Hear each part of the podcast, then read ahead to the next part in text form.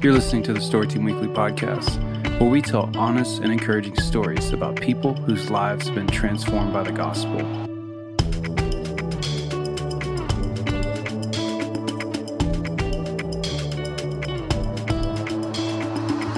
I'm Stephen Bush with the Austin Stone Story Team.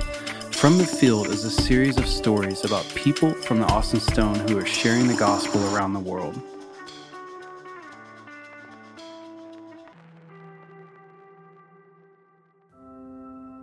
There's a unique time in my life where a mentor challenged me Have you surrendered everything in your life at the throne? And I was really offended by the question. I'd been walking with Jesus for quite some time. I was already doing a lot of things in, in ministry. What do you mean, have I surrendered everything at the throne?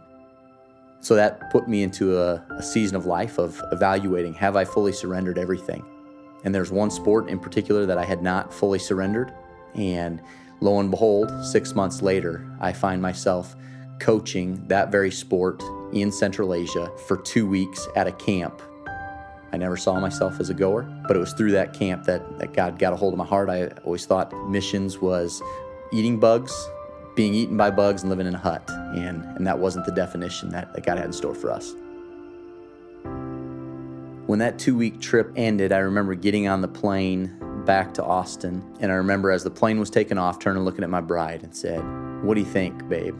And she turns to me, she said, I can't say this is what I want to do, but I now know that we could. And through six months of wrestling with God, we really discerned that that was what God was calling us to do. And so we, we took that next step of faith to move overseas. We knew right away from the beginning that for us, there's one standard we know that the standard comes to us through the Word of God, and it's the ultimate standard.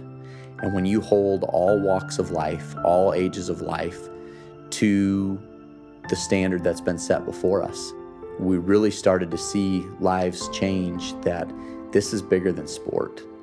We started to see young athletes develop. Now, unfortunately, a lot of those people are still void of the gospel. And so we ask God to continue to change hearts and change lives. But we do see people's eyes opening to things bigger than themselves. And it's sad to say, but forgiveness doesn't really exist in our culture. Having lived for four years, I don't know if I'd ever heard I'm sorry ever out of somebody's mouth. I hadn't heard it once. And so it was just recently that we started to be able to share that in, in a lot of our interactions with athletes to say, look, we can share all we want about life principles. The reality is, you're never going to be able to live them out completely. You will always fall short. And when you fall short, what do you need to do?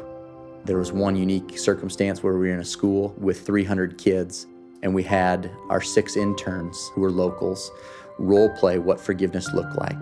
And vividly remember one of the, the student athletes telling the kids, I'm sorry, please forgive me. And the other student athlete turned to him and said, It's no big deal, no problem. And I had the pleasure of stepping in and saying, This person just stole something from you. That's no big deal. That's a huge deal. You can't say no big deal. And he said, You're right. I need to say I'm sorry. Please forgive me. And the response is, I forgive you. It's a two way process. And that day was the first time those 300 kids had ever seen that happen. And I'll never forget because one little boy raised his hand and he said, Can I try it? And then a little girl's hand raised and she said, Can I try it? And immediately all the hands started shooting up. And something crazy started to happen. Kids started to role play. And needless to say, sports didn't happen that day. And for 12 periods straight, we had kids standing up saying, I'm sorry, please forgive me. I forgive you. And at one point in time, the teachers left the gymnasium, went and got the head of the school, and the head of the school came down and said, This is the most beautiful thing I've ever seen. And all people in this country need to learn this lesson. There's another instance where we were in a practice and, and one of our elite athletes made a mistake. And one of our coaches at that point in time called him out and said, You need to go back and do the drill again. And this athlete threw a fit, said, I'm not going back to do it again. And the coach, rightly so, stood his ground and said, You will go back and you will do it right. And the player stormed off. But he said he wasn't going to return to the team. He was he was done, couldn't work for these coaches anymore. And so we set up a meeting. This player and this coach sat across the table from each other against the player's desire, and we talk through what forgiveness looks like. And when we make wrongs, and we will all make wrongs, forgiveness is the only thing that can bring healing. And so at that time, that player was able to enter into a, a time of, of forgiveness. Again, not fully understanding the gospel, but it was the first time they ever heard somebody say, The standard doesn't change still, but I love you and I forgive you. Fast forward one year, the player became a coach, and we were working with another sports team, and he was interning, and that player, now coach, observed a player storm off the court in a fight with the coach, vowing not to return again. And after a week of conversations, the coach and the player were able to come back together through forgiveness and rejoin the team and continue forward. But this time it was a local leading it because they had experienced it. Through all the years, I think the continual fear that's present is God, how are you going to accomplish your mission? If not through me, through who? If not through this, through what? And that's been uh, a fear that I've had to continue to put back on the altar that God's plan is bigger than me. God doesn't need me, and His plans will will hold true. And so the things that keep us going is it's God who sustains, it's God who provides, it's God who casts vision and moves us into His plans because of the trials and the circumstances that we've been through. My desperation for Jesus is more today than it ever has been before.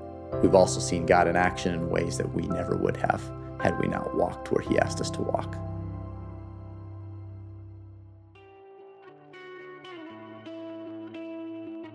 If you have been moved by this story and feel led to support the work of these goers financially, you can find more information at austinstone.org forward slash send. The Austin Stone Story Team is a ministry of the Austin Stone Community Church.